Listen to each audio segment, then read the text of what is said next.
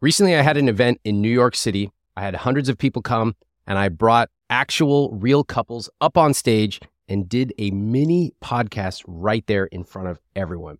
It was awesome. And I'm very pleased to announce that I'm doing two more events. I want to let you know about it before anyone else knows. June 1st, I'm going to be in Philadelphia. June 4th in Boston. If you want tickets, you can get them at iwt.com slash Philly and iwt.com slash Boston.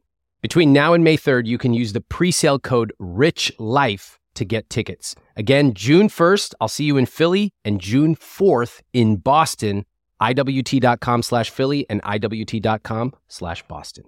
You know, money doesn't have to be boring. I get a lot of questions of people who have set up their accounts, who have money being saved, and they're like, what now? What's next? How am I supposed to design my rich life? That is why I created the journal. The journal is something you can do either on your own or with a partner.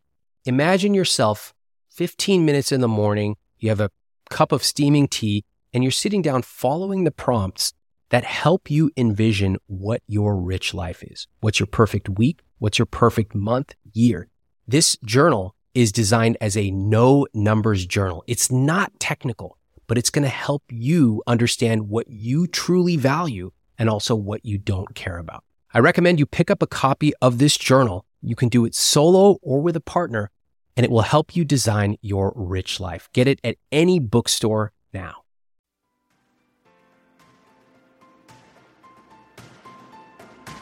It's not that I'm opposed to donating to this charity, it's that we were signed up to donate to this charity without being asked. I was very confused by it. It felt like it was being pulled out of our own pockets and it wasn't appreciated as like a gesture that we were making. Imagine that you're married and you and your partner working on your finances, planning out your rich life, and suddenly you get a phone call from your parents and they say, We need you to send over $3,000. You say, What? For what? Say, Oh, you know, we have this donation we need to make or this home repair we need to do. Go ahead and send the money over. And you send it. And then two months later, you get another phone call and another. And you don't know how much it's going to be. And you don't know when that call is coming, but you know that you're expected to help your parents out. In today's episode, we're going to talk to Barry and Maria, who are struggling with how to handle money around Barry's parents, who have these sort of expectations. Now, before we start, it's important for me to say that culture affects money. For example, in Indian culture, many parents strongly encourage their kids to become doctors or engineers. They also spend huge amounts on their daughters' weddings. If you grew up in America without understanding the cultural reasons for these beliefs, you might think they're ridiculous. You might even go on Reddit and leave some tone deaf comment about how you should just choose to do whatever you want which is in and of itself an individualistic, Western centric view. Culture affects money. So today, when I speak with Barry and Maria, a Pakistani couple in their 20s, I want to show you how culture can result in some unexpected and often tricky financial situations. Now, Barry and Maria are married and have a household income of $275,000. Barry is a first generation immigrant. He was born in Pakistan, now lives in the US, whereas Maria was born and raised in America. And even though they're both Pakistani, his parents' expectations are very different than hers.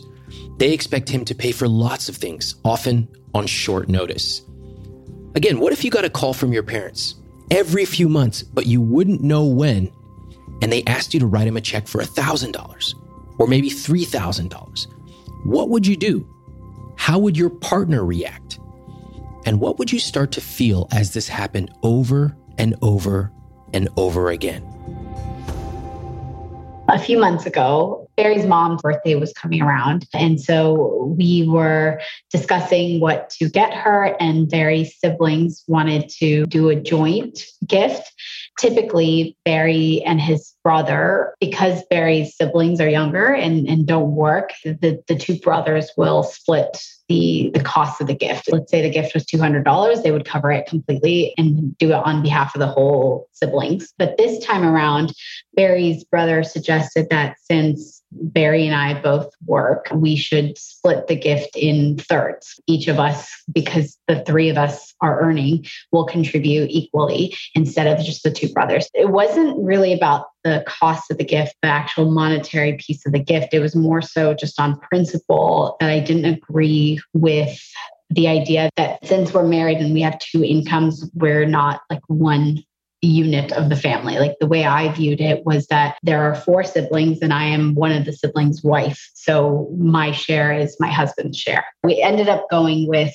the three way split because it was just not worth fighting it, if you want to call it that, even though not fighting.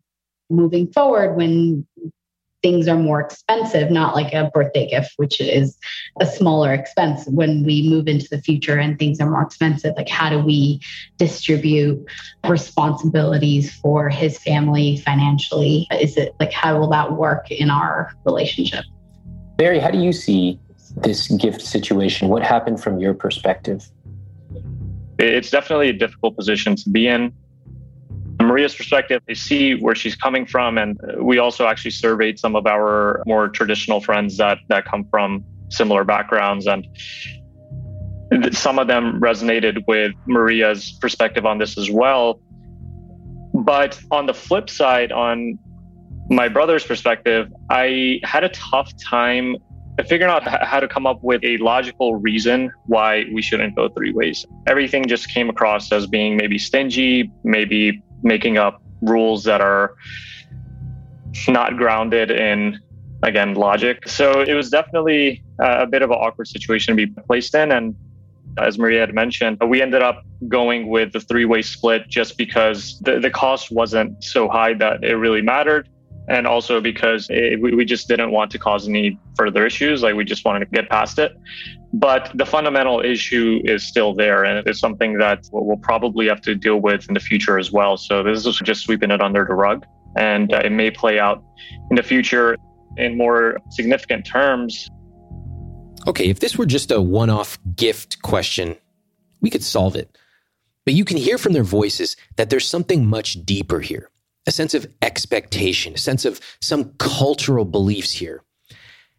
And rather than jump right to solutions, I want to make sure that I understand exactly what's going on. I want to dig a little deeper here. Dinners, I'm happy to pay for them. There's been certain moments, though, in the past where uh, it's been very embarrassing for me, where there were situations like Maria's parents came to visit uh, my parents on the East Coast and we were having dinner out, and my dad got the check and then he handed it over to me. And uh, I don't know, in his perspective, he may have just been proud that his son's able to cover the bill, but I it definitely did not look great in front of uh, Maria's parents, who would think that's a very odd thing to do. I think the actually the first time this came up between us was around request for charity donation. It's always tough and it makes you feel like an awful person. It's not that I'm opposed to donating to this charity. It's that I was the, we were signed up to donate to this charity without being asked of that, just being assumed that we will donate. It's a very tough conversation and one at that time that I that we didn't really address properly because it's hard to not look like just a, a bad person when you're disputing something like that. And the fact that we do well financially obviously plays into that because there's an assumption that we can afford certain things, which I'm not denying. It leaves us in a very uncomfortable position frankly speaking, that was the most contentious of all of them was the donation piece. It's increasingly complicated by the fact that there was a lot of peer pressure involved in it as well. So my uh, dad was raising some money for uh, a certain project back in the village that I was born in. My cousins and my brother had all pitched in. He convinced them all to pitch in. And uh, it wasn't a small amount that he was asking for from How each much? family. And I think it was like 2000 if i'm not mistaken. Yeah for, for us at the time that was seemed like quite a bit. It, when it's out of the blue and it feels like you're being forced to give it right? If it was something that we had decided upon that's different. The cousins and, and brother had paid up would have made it look very bad if we didn't pay up.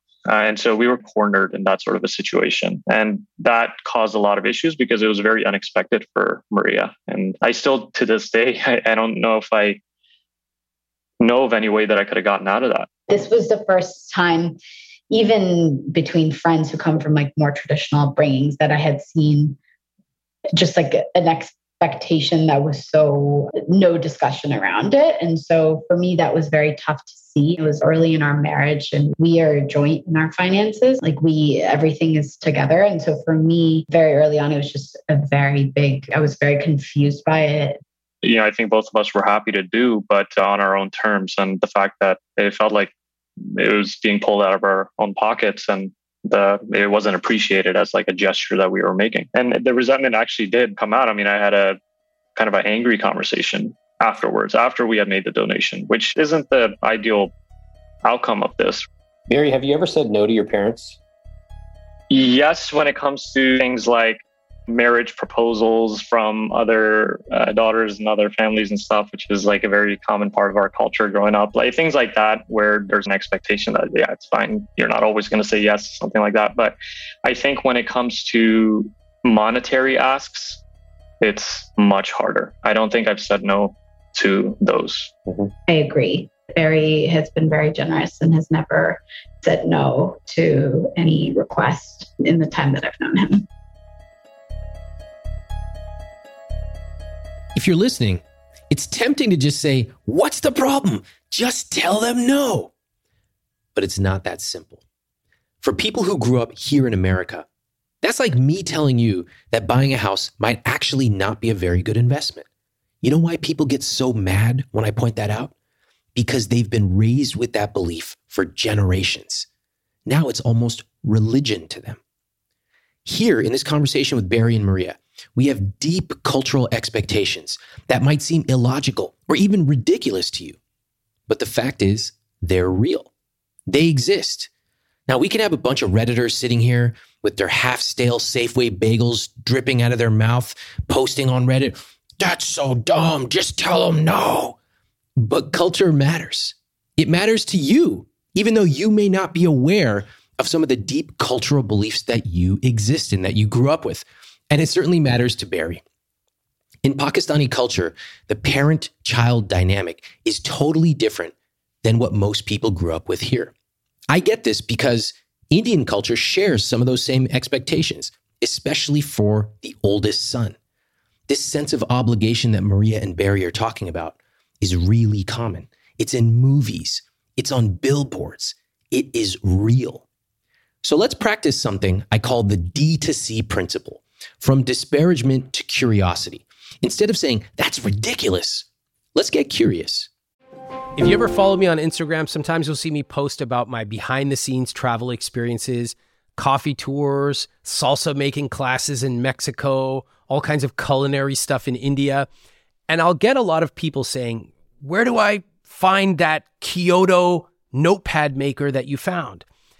And one place you can find that is Viator. In fact, my wife and I used Viator to book a Segway tour where we took a tour of a new city and we had an amazing experience, something we never would have thought of doing on our own. They offer everything from simple tours to extreme adventures. And with over 300,000 bookable experiences in 190 countries, there's something for everybody. Plus, Viator's travel experiences have millions of real travel reviews, so you have the information you need to book the best travel activities for your trip. When you book a travel experience with Viator, there's always flexibility and support with free cancellation, payment options, and 24 7 service. Download the Viator app now and use code Viator10 for 10% off your first booking in the app. One app, over 300,000 travel experiences you'll remember. Do more with Viator few years ago, I was at a tea tasting in New York with one of my buddies. I thought it was going to be a normal tea tasting. Suddenly, six people from Japan come in. They pour basically three thimblefuls of tea, and we tasted. I've never tasted anything like that. And they tell us if we were to buy that, just the three thimblefuls, it would be $75. Now, drop for drop, that's the most expensive thing I've ever had to drink. Not all of us have the time or the money to buy that specific tea from that specific mountainside in Japan. But what if you could capture that feeling of the care and the love, even the way that they served it to us? What if you could bring that to your home every morning? Well, I want to introduce you to one of our newest sponsors, Pique Tea. What makes Pique Tea special is that the tea is cold extracted using only wild harvested leaves from 250 year old tea leaves. That makes the tea rich in minerals and other beneficial compounds. Now, the greatest part is that Pique tea is zero prep. There's no tea bag that you have to steep for the perfect amount of time. Pique dissolves in cold or hot water in seconds. It's already pre measured, it's perfectly brewed, and it's perfect to take if you travel. My team's been trying Pique tea, and they especially love the Pu'er green teas. For a limited time, get up to 15% off and a free quiver with 12 tea samples with my link, piquelife.com slash Ramit. That's P-I-Q-U-E-L-I-F-E dot com slash Ramit, R-A-M-I-T. Hey, there's a very different dynamic when it comes to how we are expected to treat our parents and family as a married couple. Marie and I come from similar sort of cultural backgrounds, but the way we were raised was very different. Our parents are immigrants. That's the similarity there. But from there, there's really not much else commonality. Maria's parents are white collar professionals, CTO, doctor, CTO dad, Dr. Mom. My parents, blue collar worker, my dad was. Uh, my mom was a housewife throughout my entire childhood. And so I grew up in an underserved household. We barely made ends meet. My parents still aren't doing well. And the imminent sort of threat here that could potentially bring up this like fundamental disagreement that we had around the, the split may play out in how we deal with how we're meant to treat our parents and potentially take care of our parents moving forward.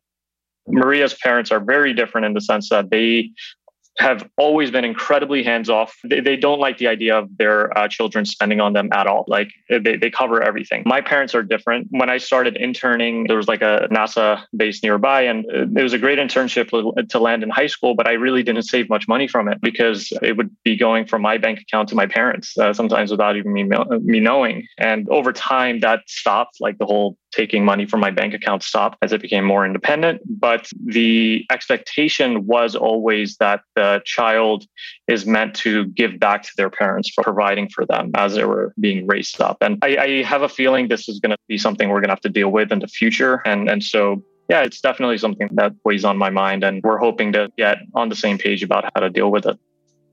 It's easy if you're raised here to say, what do you mean send money to your parents? That doesn't make any sense. They made their decisions.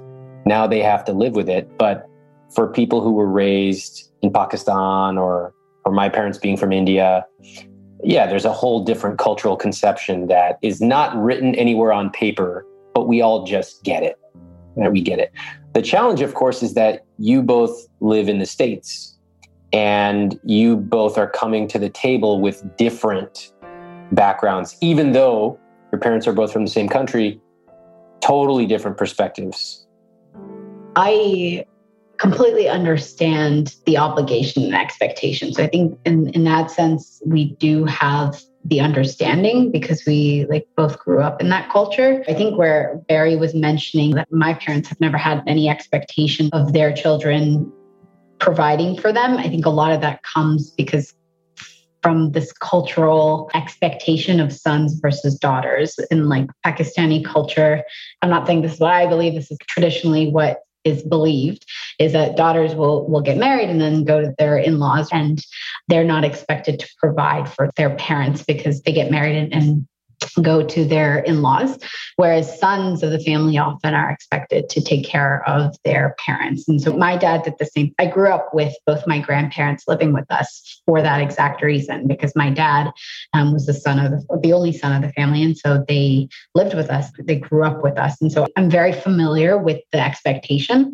It was just not something that I had to deal with growing up because we were only daughters and because my parents, as Barry alluded to, are financially well off where they don't um, need that kind of support. It's one thing to be generous with parents or in laws. And, and I'm hearing from both of you that you're both comfortable giving money that doesn't seem to be the issue. It's not that it's affordability issue for you. You're both doing very well in your mid 20s. Your household income is around $275,000, which is great. But of course, the ambiguity of it is uncomfortable because it could be a $25 dinner or it could be a $250,000 house.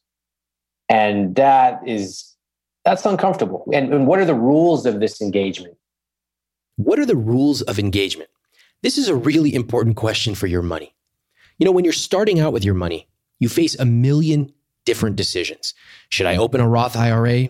Are these 401k options good? Can I afford this car? And over time, you do not want to be thinking about these types of questions. When you get really advanced with your money, you want to develop a few simple rules that allow you to easily make decisions on the thousands and thousands of financial choices you face every year.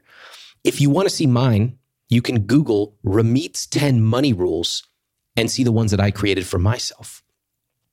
When I'm asking for their rules of engagement, it's even more complicated because it involves their culture. And with culture, there are very strong rules, but they're never actually written out. Yet somehow you're expected to follow them. Let me give you a simple example. Think about the unwritten rules on social media. Do you know what they are? For example, you're allowed to share a picture at the beach, but you're not allowed to tag the hotel if it's really expensive. That's too gaudy. You can post a new car if it's a mid price car or if it's a Tesla. But if you post a picture of your BMW, ah, that's a little too much. You're a show off. Think of all the other invisible rules around social media. Now think about Pakistani culture. You're responsible for your family's finances if you're the son. Which family? How much? For how long? Well, that's never really said. It's never really written down. But it's still a real belief. It exists in movies, in passed down stories, and in little phrases you've heard your entire life.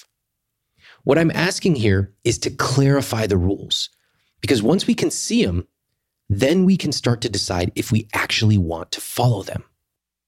I was the first person in my family to go to college and graduate, and it, it, their expectations for what their life might look like uh, look is extremely different. My cousins very much have this this blueprint. Maybe graduate from high school, and then from there they work in blue collar jobs. They might paint bridges here in, in New York City, and they have their parents live with them and then they have this very large family home where they are taking care of not only their immediate family but also their parents and they live happily ever after. And for maria and i the life we envision is very different. We're much more focused on building our relationship together having that sort of level of autonomy. We uh, fortunately have the freedom of being much more ambitious and, and what we want to pursue in life. And so that's where the conflict comes in is that I see in our community growing up, I've seen uh, how negatively it's been talked upon when somebody doesn't take care of their parents. It's something that is is very is a very bad mark to have. It is being a bad son or, or, or being somebody that sort of is selfish. I don't want to be in a position where I'm considered to be somebody that's a, renegade. It's just uh, me and Maria, and I've abandoned my previous family and my parents. I hear these cultural issues and they're real. I get it. You can't just dismiss them and say, that's dumb. Let's just not do that. My question to you is how seriously do you take these cultural issues? Some people will come and say, look, they're actually like, I don't want to be known as a renegade. And that is top of mind for me. And I'm actually willing to spend more money if that's what it takes totally respect that answer. On the other hand, we have people who say, no, it's not okay anymore, and I've changed my view living here, etc. Where would you say you fall on that? Yeah, that's a really good question. I would say I'm growing more towards straying away from the ideologies that the sort of dogma and, and, and some of the ideologies that were ingrained in me growing up. The situation in my mind that plays out is in just a few years, my parents are going to want to move away from their current home because all of their children are going to have left the nest within just a few months. And I think at that point, once they downsize, once they move somewhere more social, they're going to lose their sort of income stream right now. They are on a farm, very lonely, but it's their sort of sole income stream currently. So they're going to want to move into a community. I you know, highly doubt my dad's going to want to work at that point. He'll be close to his 60s.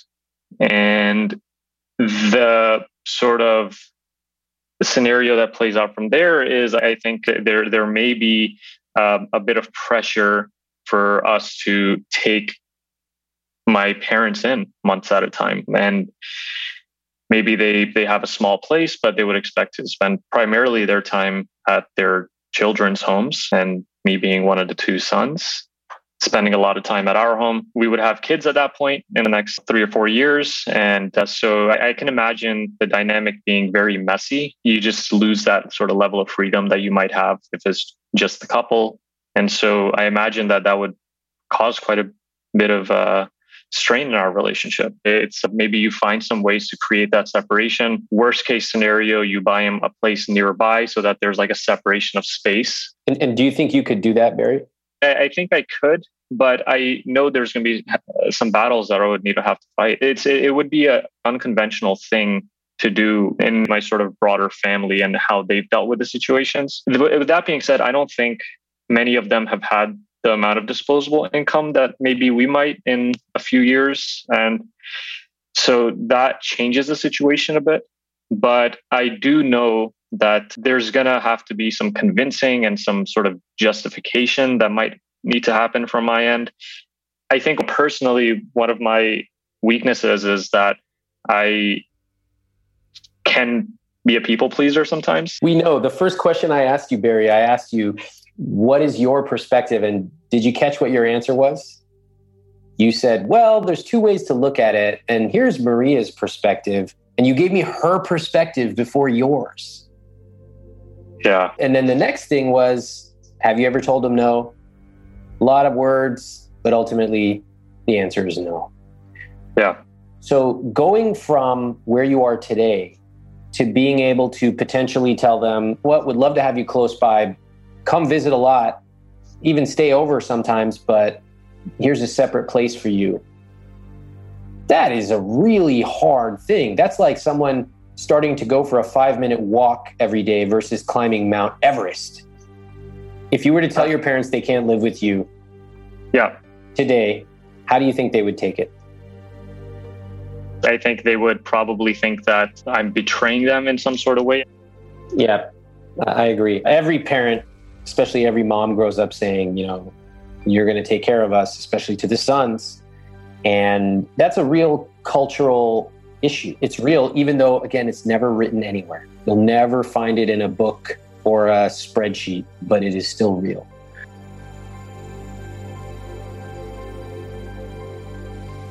We could spend the next three hours talking about all these cultural issues, but without a vision, we're going to get lost in the weeds.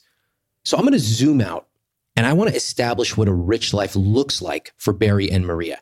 Then we'll take their issues and make them fit into their rich life vision.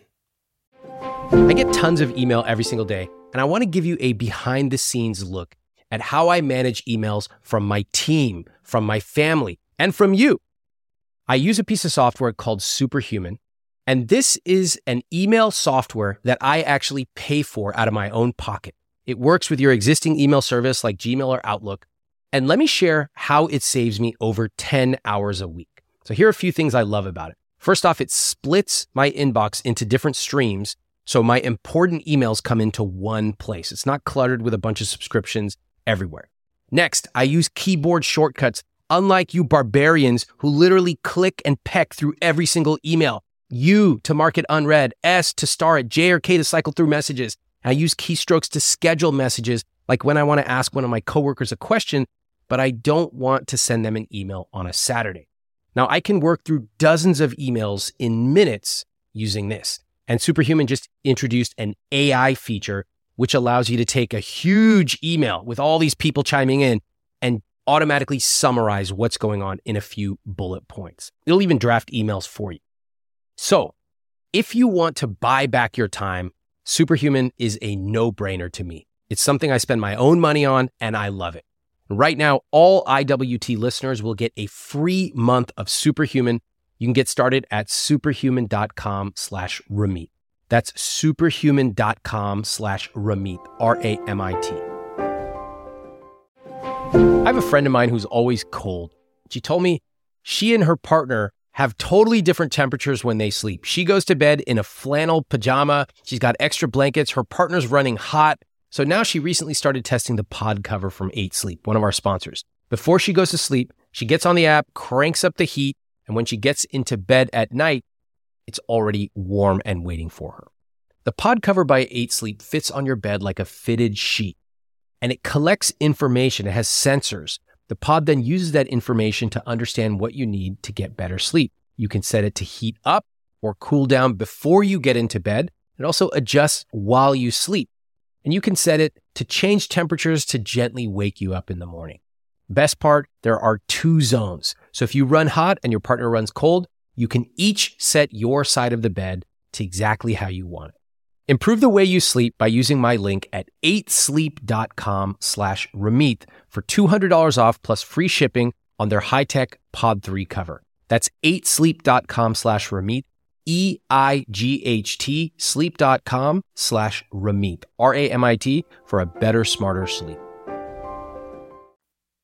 What would be an ideal scenario for me is we have our own home and we're able to live with just our like smaller family, but we're close enough to both my parents and his parents that we can see them on the weekends and we can spend quality time with them but just be able to have our own space when we go home. I think we're pretty much aligned on that. I think I'm totally happy to live that sort of life. My ideal scenario is where we can dictate what generosity looks like towards both of our parents, our siblings, and, and any other people or charities in our life. I think that's for me the the biggest thing I value is just financial freedom. And that doesn't mean that it doesn't come with generosity or caring for family. That's a value that we both deeply share. It's just having the optionality and not having the generosity come from expectation. Mm-hmm. Mm-hmm.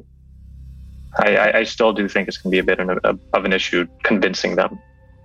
It's interesting. I've heard you use the word convincing twice. This is a common thing I hear with Indian guys, Pakistani guys, guys from Eastern cultures.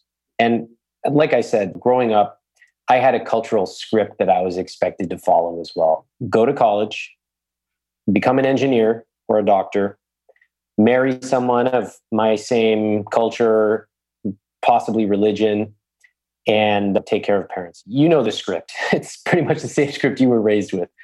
And, you know, I broke a lot of that script. I changed my major. I'm definitely not a doctor or an engineer. And, uh, and I'm married outside of my culture and on and on and on. The ability to do that happened starting back in high school when I started making unconventional decisions. And I think that's generally pretty rare with a lot of my friends who I grew up with. Most of them actually did go on to become doctors or engineers or in tech, but it was little decision by little decision. So that by the time I decided I wanted to get married to my wife, convincing was not the question. I was not going to convince anybody. I was simply telling them, this is what I'm doing. I'd love for you to meet this person who I really, really like. And so, what I would like to do is to paint a vision for you where you're not convincing your parents, but rather telling them with love what you can do. Remember, you're being generous. It sounds like you would be open to buying them a house or renting them a house. Uh, financially, you're being very generous, regardless of culture. But there's a psychological approach to this that is completely different. When you go in convincing, it's almost like you're down on your knees begging. If you were not allowed to convince, what would you go in saying? Play it out for me. Role play it out for me. I, I would say to my parents, I would say, look, the life that they've dreamed of, having a community of like minded folks, people that they would appreciate spending time with, having a beautiful home, living in a place with beautiful weather, living close to their children, we can make that happen. It's uh, something that absolutely like we, we can take care of them. We can move them out to a community where they would find that, find those friendships and uh, find that sort of purpose and meaning. But Barry Beta, I plan to live with you. Hey, that, that, that's a tough one. I think. Uh, well, why don't you ask Maria for some advice? Maria, I need a I need a hotline here. I think it's interesting, Ramit, that you mentioned that the not rebellion, but the independent decision making started for you in high school too. I think that's I would say my independent decision making started in college when I also dropped pre med and decided to pursue business and, and did all these other things. And I think because of that, my parents ended up trusting my decision making more and more over time and were fine when I ended up saying that I wanted to marry Barry, even though he wasn't from my community. The advice I would give to Barry is not actually as his wife, but as a, third party, because I think one of the fears I have about giving too much advice in this scenario is that his parents might think that this perspective comes from me yeah. and not from him. That's, so that's something I'm very cautious of. And, and back to the earlier discussion we were having about like the three way split, right? A lot of why I just felt silent is is not that I was silenced, but because I just didn't want to be the daughter-in-law that came in and changed things, and, and that's just everyone's worst nightmare. And so I am very cautious of of being a silent advisor and not being like vocal in these scenarios because I do think it's for Barry to have that discussion yeah. and for it not to come from his wife. What Maria just said is quite masterful. Did you catch it? It took me years and years to learn, and I'm a little jealous that Maria just offhandedly and intuitively seems to understand it. Her big insight is this she can't make Barry change. He has to own this one on his own. Now, sure, she can support him. Or, like a lot of people, she could hypothetically get mad and force him to say something to his parents, but that wouldn't last. And she knows it. Real lasting change has to come from within. I'll also note that Maria is very sensitive to Barry's parents thinking that she changed him, when in reality, he has to own it so that he can speak confidently to his parents. Maria is playing three dimensional chess here, and I am in awe. We want to raise our kids in a place that has good weather, with good schools and in a community where they're going to feel very supported on a day-to-day basis. And so we think that's going to be best facilitated in los angeles. And we would love for you to uh, come and live by us as well so that our children can grow up with their grandparents nearby. Los angeles? I don't think so. We're set here. We have our friends here. I know we need you to stay here. Mom dad you have no choice Whoa, zero to 60. Okay. Okay, okay, wait. Keep going. I like your approach. Maybe dial it back just slightly. Yeah, I, I wouldn't have come at them that hard, but I think I, I, I would say we're set on this life that we want to create for ourselves. And ultimately, we're going to make these sacrifices for our kids. It's something we're already in agreement, agreement upon. And I think. Okay, that's fine. But uh, fine, yeah. I can come to Los Angeles so where are we going to live? Are we going to have the top floor or the entire bottom floor? So I think it's going to be best if we buy you an apartment nearby, and apartment? Uh, we'll, us. I, I, think it's going to be best for everyone. You're going to have your own space to live your own lives. Uh, you're going to have your own own space to do whatever you want, and our lives are your kids. Our lives are your kids and our kids. We don't have a life outside of that. And you'll be able to see the kids whenever you want. We'll make sure we find a place that's within walking distance. We would love our kids to see you on a regular basis and to grow up with their grandparents nearby. First of all, how do you feel saying that? I felt good. I, I think there's like a I, I tipped over the point where I finally just embraced it. So I, I, felt good saying that. In terms of actual rhetoric that I used, I, I think potentially it could be better. I think it was quite amazing that you were able to articulate all those things. Coming from having never said no to being able to even articulate that is absolutely astonishing. Many of the people I've talked to who were raised in this culture, they can't even conceive of how they would say no. That's how deep it is. This is a hard conversation. Your parents are going to be flooded with emotion hearing this because they have a vision of their life. You are, in their mind, destroying their vision of their life. No amount of words is going to take away from that. Would you be prepared for them to be unhappy with you? It would hurt for sure. Yeah, it would work. It, would hurt, but I, I think I would be able to do it. Okay. Yeah. What do you think you need to do in order to go from where you are today to being able to have that level of conversation? I think, like you said earlier, winning those small moments, and winning is the wrong word, but making it known in those smaller circumstances that we're not going to concede for certain things when they're at the risk or at the cost of the life that we want to have mm-hmm. together, unless it's something that's trivial. Give me an example. What is something where you have conceded in the past, but that you would not concede on in the future? I think this three-way split potentially may have been a bit of a, a, a concession that we made. You made, not Maria. You made it. Yeah, yeah. I guess I, I yeah. So I think that could have been handled more. I could have put my foot down there. What would you have done? Just play it out to me. Say what you would have said to your brother. Look, this is, uh, I understand where you're coming from, but this isn't how we handle things when it comes to splitting expenses with a couple. Maria and myself, we're a single entity in, in this regard, and we're going to do a 50 50 split. Actually, I, I, take that back. I would say Maria is an independent party here. She can contribute whatever she wants, but this specific gift split is going to be between you and I. So it's going to be a two way split. Wow. And, That's a big move. I love that. You took responsibility for yourself and it was about your decision, not Maria. She actually has nothing to do with this whatsoever. This is your parents, your family.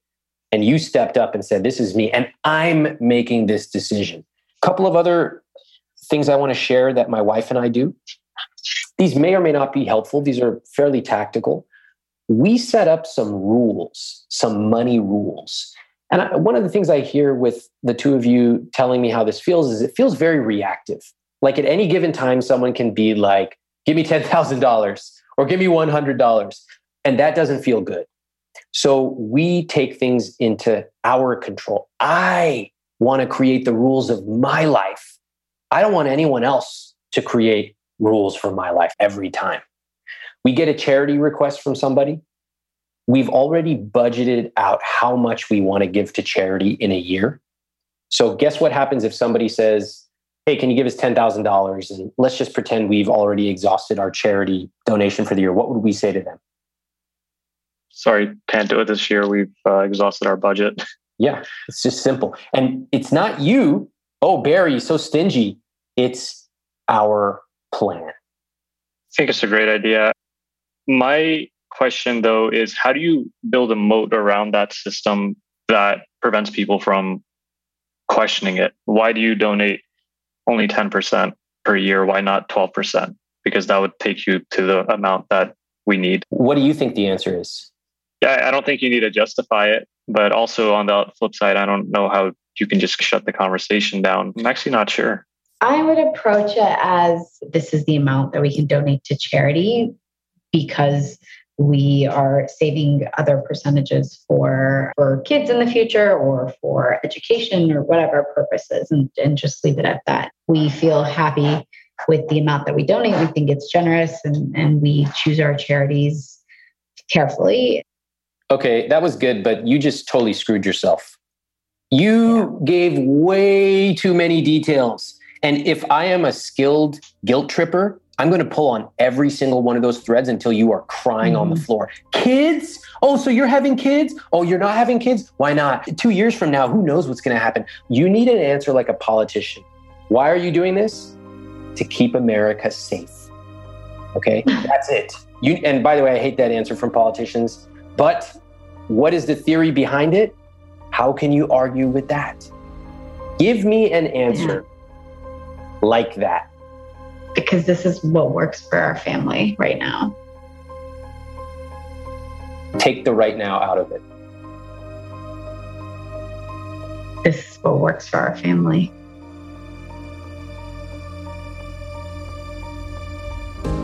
When Barry and Maria begin changing their responses to his family, it's going to be very uncomfortable. People do not react well when you change the dynamics of a relationship.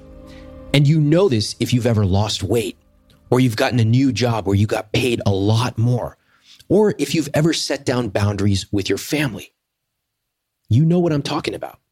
People do not like changing the dynamics of a relationship, and they'll use any technique they can, even unconsciously, to get you back in a box that feels comfortable. This can mean guilt tripping, anger, gossip, whatever they can pull to use to get you back in that box. Your job is not to plead with them or try to convince them. Your job is to anticipate these techniques, acknowledge them by saying something like, I can see this upsets you, and then pivot right back to your key message. This is what works for our family. You ever feel like you're making money, but you don't know where it all goes? Well, for a lot of people, the answer is subscriptions. Think about it between streaming services, fitness apps, delivery services, parenting apps, it's endless. And a lot of times we signed up for something months or even years ago and we don't remember. Now, you could look them up all yourself and cancel them one by one, or you can just try Rocket Money to help you find out what subscriptions you're actually spending money on, and then they will cancel the ones you don't want anymore. Rocket Money is a personal finance app that finds and cancels your unwanted subscriptions, monitors your spending, and helps lower your bills. I can see all my subscriptions in one place, and if I see something I don't want, I can cancel it with a tap. I don't have to get on my phone with customer service. They'll even try to get a refund for the last couple months of wasted money and negotiate to lower your bills for you by up to 20%. All you have to do is take a picture of your bill, and Rocket Money takes care of the rest. Rocket Money has over 5 million users and has helped save its members an average of $720 per year with over $500 million in canceled subscriptions. Stop wasting money on things you don't use. Cancel your unwanted subscriptions by going to rocketmoney.com slash Ramit. That's rocketmoney.com slash Ramit. rocketmoney.com slash Ramit. One of my money dials is generosity. For example, I love tipping big. I love buying gifts and experiences for my family. And recently, I bought my parents a subscription to Delete Me, this episode's sponsor. Delete Me is a subscription service that will remove your personal information that's being sold online. If you've ever Googled your name, you'll notice tons of search results with your personal information being shared online. That's not okay. It's not okay for you. It's definitely not okay for your family, including your parents. Now, Delete Me will remove it all your name, address, phone number, all of it. It automatically works in the background to scan and delete your personal information from over 30 data brokers, but they'll do custom requests on over 580 data brokers total. The thing is, identity theft is a real issue. An estimated 15 million Americans had their identity stolen in 2021. We've had a number of people on this very show who were victims of identity theft. And often it put them into tens of thousands of dollars of credit card debt and it ruined their credit. That's why I find Delete Me so valuable. It's a service that I personally use and I love it. They reviewed over 4,600 listings for me and removed dozens of pieces of personal information. I knew it would be important to protect my parents too, but I also knew that they probably wouldn't sign up themselves. So I just got it for them. So if generosity is one of your money dials, great. If you care about your parents at all, if you have ever given them a hug, just sign them up. You know they aren't going to do it for themselves, but you also know that they probably need it. So if you want to get your personal information and the personal information of your loved ones removed from search results on the web, go to joindeleteme.com slash Ramit for 20% off a plan for you or your entire family. That's joindeleteme.com slash Ramit, R-A-M-I-T for 20% off.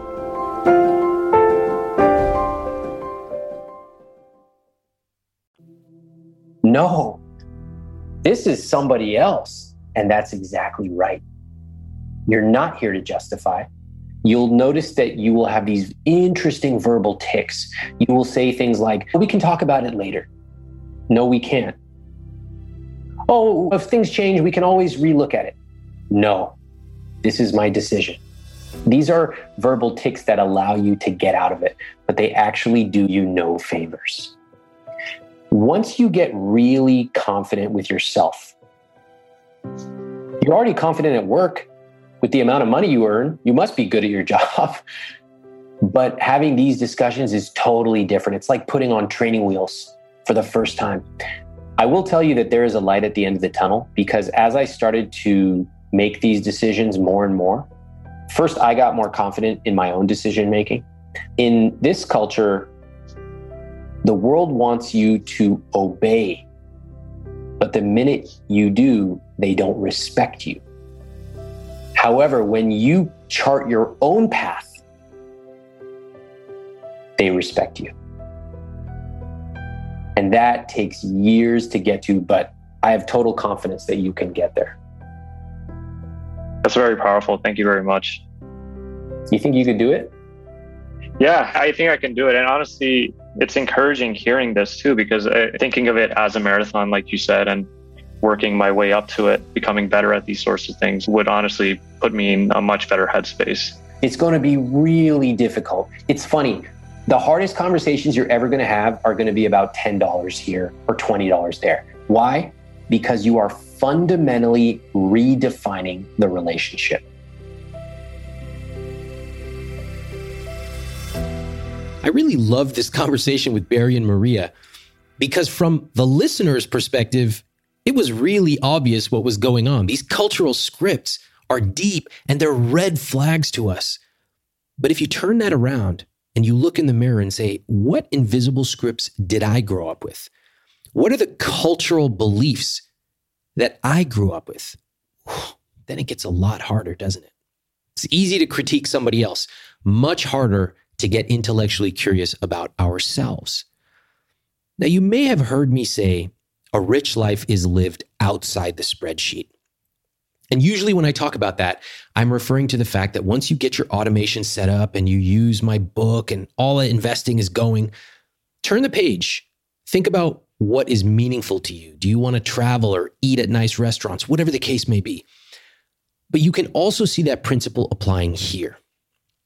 Barry did not need to fiddle around with his investments or earn $10,000 more. That was not going to change it. He actually had to get outside of the spreadsheet and have some very difficult conversations that redefine his relationship. It's easy to fiddle around with numbers and go into Microsoft Excel, but oftentimes that will not change anything. Living outside the spreadsheet means for better or for worse, for positive things like travel, but also for challenging opportunities like redefining your relationship with the people around you. I want to give one last shout out to Maria on this conversation. Maria was an example, in my opinion, of a great supportive partner. And I also want to commend Barry. Barry realized that in a relationship, you know, it's often the case that we may want to defer something or talk about something together with our partner. What Barry realized was that this one is on him. He's got to take the lead on this, and he has to redefine his relationship. That's why I enjoyed this episode, and I'm looking forward seeing you next time. Here's what you'll find next week on the I Will Teach You to Be Rich podcast. I don't care about the numbers if I want to visit my family or if it's Andrea's mother's birthday. I know that we have the money and it's priceless to visit our, our family. It frustrates me a lot because given the current circumstances that we are in, the only one of the two of us that is able to pay for these kind of things is myself. So it's challenging when the discussion ends on uh, emotional things. It's difficult to respond. For example, you don't want the best for our child, and that it is not true.